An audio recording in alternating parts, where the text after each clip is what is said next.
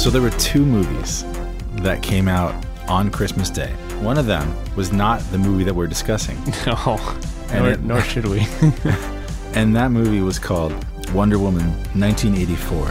The long-anticipated sequel to the smash hit Wonder Woman. That came out in 2017, I believe. Yeah, a few years ago. Patty Jenkins killed it. Patty Jenkins is a great director. Continues to be. She still is. In fact, that was the best part about this movie, is how it was directed. But what happened? We had originally planned to do a whole episode on Wonder Woman 1984, but we only do episodes about things that we think we should spend some time talking about. Things worth talking about? Wonder Woman 1984, although beautiful in many ways, honestly, some amazing beauty in this movie. And Chris Pine looked good. Some of the best CG I've seen in a long time. Oh, man. And even really good acting. The plot was just, it killed it. It killed the movie. Yeah. It was pretty much an hour of Diana pining after Chris Pine, no pun intended. Who was, as I understand it, in another man's body. And it was like an hour of her showing him around the 80s. But it wasn't even the actual 80s. It was like... Fake 80s. And then Act 2 didn't begin until like... the 50-minute mark or something. It was just insane. In fact, I don't even think there could be a delineation between Act 2 and Act 3 and Act 1. It was rough, man. And then Pedro Pascal, he's amazing. He killed it. He was perfect for the role. But man, it was like watching an episode of Power Rangers that just kept on going with the level of cheese that was in this film. But everything else was really good about it. It was like watching an episode of Power Rangers that had an amazing budget. With a modern writing of Power Rangers. Yeah. It was insane, man. And like Kristen Wiig, who like also did really well. If you didn't know her character and you were just coming into this as a fan of Gal Gadot and you're like, oh, I like the Wonder Woman movie, I'll give this a try. And then all of a sudden Kristen Wiig, spoilers, turns into a giant cheetah, you'd be like, what the hell is happening right now? In real time? Yeah. She was a cheetah? Yeah. Wow. It's so nuts. And none of the continuity makes sense, as I just said. So what's your score? Would you give it a thumbs? If I was both Siskel and Ebert, I would ask you to know. I would give it one thumb up and one thumb down. Okay. Whose is the thumb up? Is it Siskel or is it Ebert? I don't know. I feel like film connoisseurs would roll in their grave if they knew this was what happened to cinema. It was such a strange movie because, like I said, it was perfectly directed, really well acted, and it was beautiful to behold. There are moments where Wonder Woman is flying in the air just with this amazing score, and they were like some of the best things I've ever seen in a superhero movie. Just goes to show you it starts in the writing, huh? 100%. And I think it's were different. Story. It wasn't even the same writing team from what I understand. Oh, man. Again, spoilers for Wonder Woman 1984. There was a magical element to the plot of this movie that enabled everything to happen around them. Like Kristen Wiig turning into a cheetah? You're literally creating something out of nothing. It was like half of this movie was filmed with intelligence and the other half of the movie was filmed with complete inept quality of doing anything, writing. Was Chris Pine's character, was he resolved? Yeah. Or absolved? Yeah. No, that was the heart of the film. Anyway, we're here to talk about the other movie that came out on Christmas. Yes. The one, by the way, Wonder Woman on Rotten Tomatoes was considered fresh until it came out. Until it came out and more critics started reviewing it, and it lost its fresh score and plummeted to like the 50s or something. But Soul got like an almost 100. I think it's like a 97 or something. Everyone seems to be enjoying it for the most part. So we're talking about Soul today, the new Pixar Disney film, and it is freaking awesome. It was really good. This is Pixar at its best. It's Pixar for adults. Its whole plot and theme is existentialism and really just poking at the questions that we all have that transpire often in our awakening years, in our youth, on into our teenage years, into our adult life, and what is this life all about and what are we doing in it? It's asking those big existential questions. Yeah. It's funny you say for adults because usually Pixar makes movies that the whole family can enjoy. Yeah. But it's always typically been centered around a younger audience first. And I think there's stuff thrown in for older people. But I would agree, this film feels first and foremost to be written and designed for older people. And a lot of it will maybe completely fly over a younger audience's heads. Yeah, I would say 75% of the film. I was thinking about it, watching it, going, could I show this to my kids? And I'd have to say, no. They probably think it looked cool and that it was cute. But then there are moments in like the Sea of Lost Souls or whatever, yeah, where those creatures are terrifying. And that was scary. Also like asking another existential question about what does it mean to be lost? Yeah. Just intellectually, spiritually, what does it mean to be lost? And, you know, that's not going to connect with kids. I'm surprised, honestly. The whole time I was watching it, I was like, oh my gosh, I can't believe Disney greenlit this movie. Like, yeah. I can't believe it got made. I think it's funny looking at Pixar's catalog and all the movies they've made over the last 20 or 30 or 40 years. This one was Pete Docter and Kemp Powers. Pete Docter's the one who's done Inside Out and Up. Some of the Pixar films that have been more focused on the existential. Mm-hmm. And both of those movies are very, a little bit more mature. And more mature, yeah. Than definitely. The rest of what they've done. He didn't do WALL-E 2, did he? No, that was someone else. But this is also Pete Docter's first film, I think, without John Lasseter sort of either co-directing or executive producing. Being involved.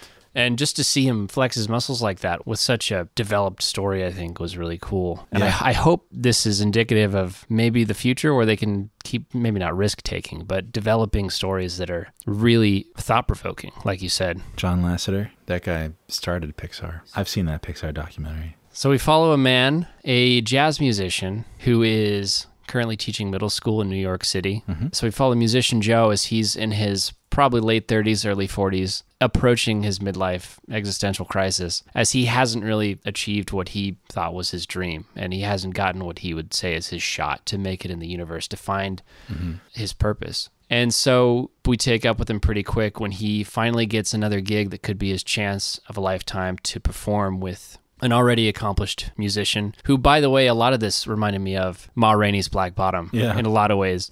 Yeah.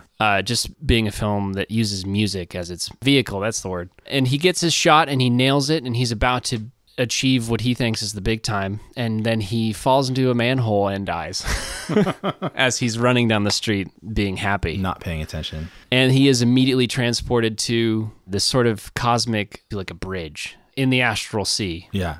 If you have any knowledge of the cosmic sort of transcendentalism, I don't know. But he's about to phase out into the great beyond, which is like... Which, literally a bug zapper. Yeah, it's like they're zapping incredible little... I thought that was hilarious. Yeah, the movie's littered with moments like that where it's just, it's like such a perfect little piece of comedy. It's almost terrifying at the same time. Yeah. Because if you're looking at it going... You know, you're anticipating the great beyond. If you're not paying attention and it sounds and looks like a bug zapper, you would be really scared of it if you were aware, you know. And it was so sudden for Joe, his quote-unquote passing, that he's absolutely terrified of what's happening. And he starts running backwards in line, and he stumbles, after falling through the astral sea, into this place where souls are created, the great before. This whole space... between spaces idea is that they're getting souls ready to be born on Earth, and I guess throughout the universe, because Earth seems to be just one of the destinations for these souls. I think that's implied. I didn't catch that. I think that was what was implied. Anyway, this place is used to create and inspire souls, and Joe sort of ends up, through a whole host of shenanigans, sort of falling in step with this one particular soul who has been around since almost the beginning of time and has never been inspired to be sent to Earth. This was soul number 22. Yeah, number 22 of billions, or even maybe trillions, of beings that were generated to be born. But this one, it's funny, they have this little bit where he's like, you sound like a middle-aged white lady. It's voiced by Tina Fey. And she's like, yeah, I just chose this voice because it's annoying.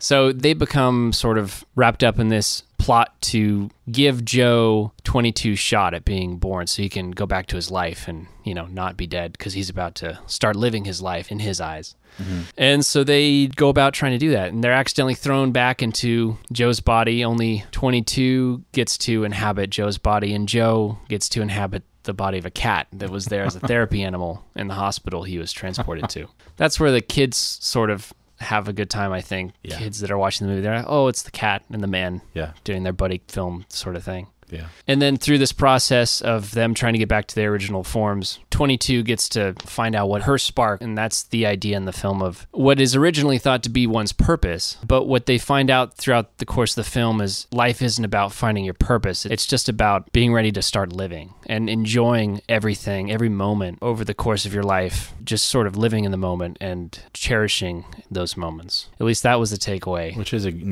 think you hit the nail on the head. Those specific themes about, and the language that they used, spark, purpose, enjoyment of like living and stuff. Yeah. I'm still trying to kind of grasp what that meant for the film and also what it means for my own life, because this movie makes you think. And I think that's one of the biggest takeaways from this film. When you watch it, you will be challenged, I think. Yeah. Despite where you are in your life, I think. Yeah, yeah. But especially for those that have felt unfulfilled up to this point. Which, I think we all can relate to. Yeah. And so it can be quite challenging, but it's done in a really beautiful way where it's not shoving it down your throat or saying this is this specific kind of religion or a specific kind of spirituality that you need to follow. It's more about what caters to, by like the English definition, would be called the soul, or what some of us would call having a soul, or what it means to be human. And it kind of tries to answer that question, but not in a way that you might suspect. And they were really playing with a lot of questions and answers here that they were intentionally ambiguous about, I think, which was really smart, Yeah. And the lack of clarity really made me think, and it still has me thinking. I think I need to watch it again, because it could have been like an auteur film in a way, like art film, with how little it actually answered. And it really leaves you wondering, wow, I really need to rethink my life.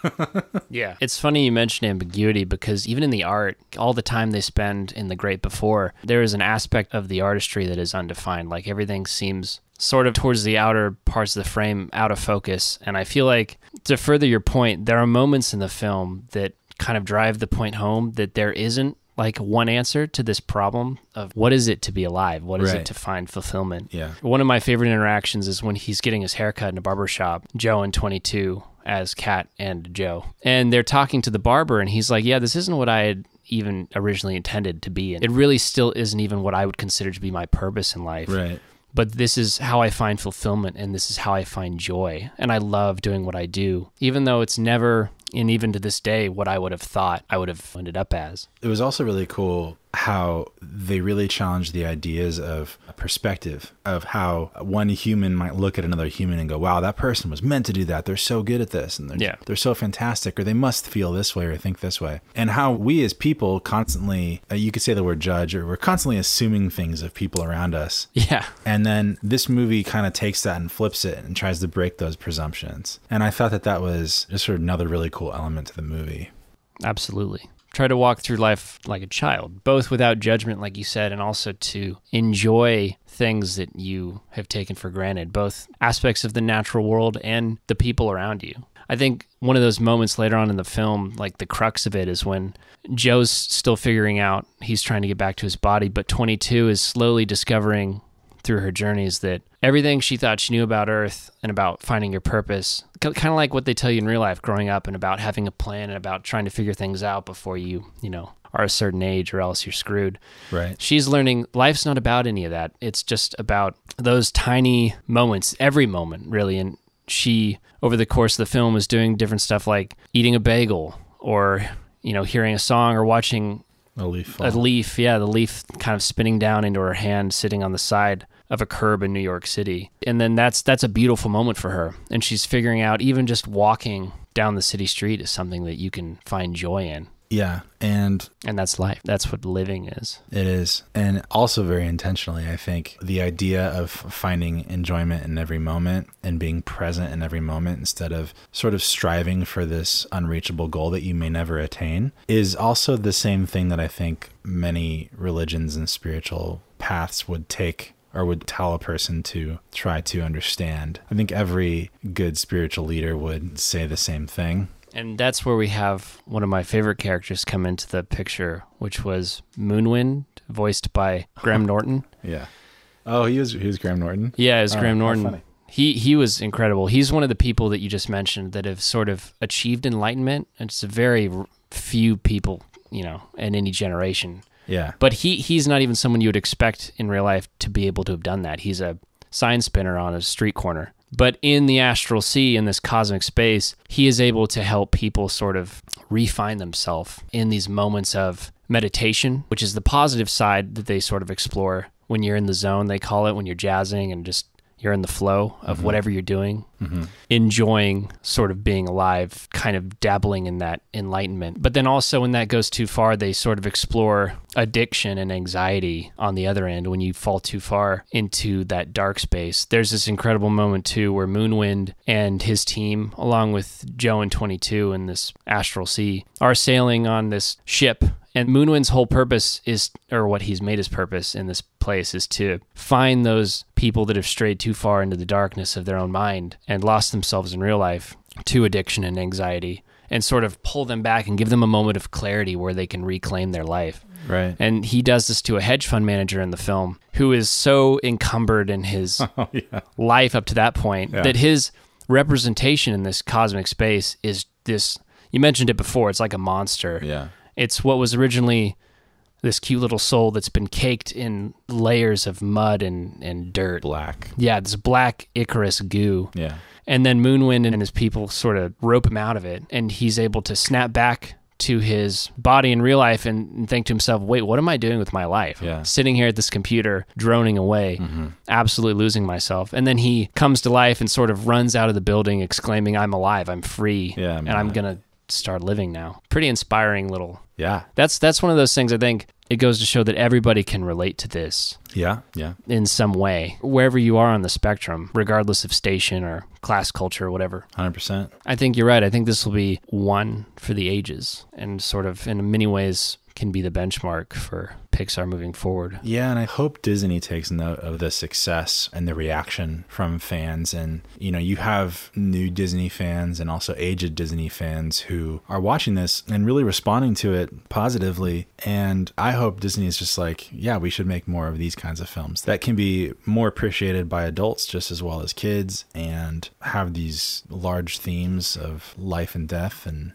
I think Disney has always been at its best. You know, if you think about like The Lion King, it also has those grandiose ideas of, you know, those themes of life and death and father and son and generational trauma and all that stuff. Yeah.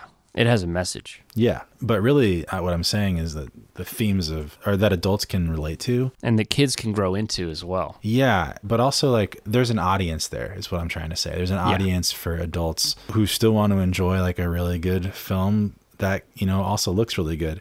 And that's the other thing about this movie. Like, it looks really, really good. It is. It is definitely the best looking Pixar film. There were shots of New York City that looked photorealistic. I thought, yeah, they could have just been. While also balancing, like, the great Beyond stuff, which looked just as good, but in a very experimental and sort of abstract way. Yeah. Like, when he's falling through what could have been the Tesseract, you know, from Interstellar. Oh, yeah. And he's just zapping in and out of... That was crazy. Different styles, yeah. That was insane. Yeah. That, I was like, oh my gosh, this is Pixar? Like, this is a Disney film? And the design too, I think you mentioned Jerry or Terry or someone. The design of those beings that were sort of monitoring... One-dimensional. Yeah, they were one-dimensional, but they were fully, like, modular, and they were just twisting in and out. And when that one that was sort of looking for Joe comes to Earth and he's becoming and unbecoming parts of New York City, like a street rail or a light. It was really cool to watch. Yeah. All the voice acting on that note was incredible, by the way. And the animation. Yeah, the animation,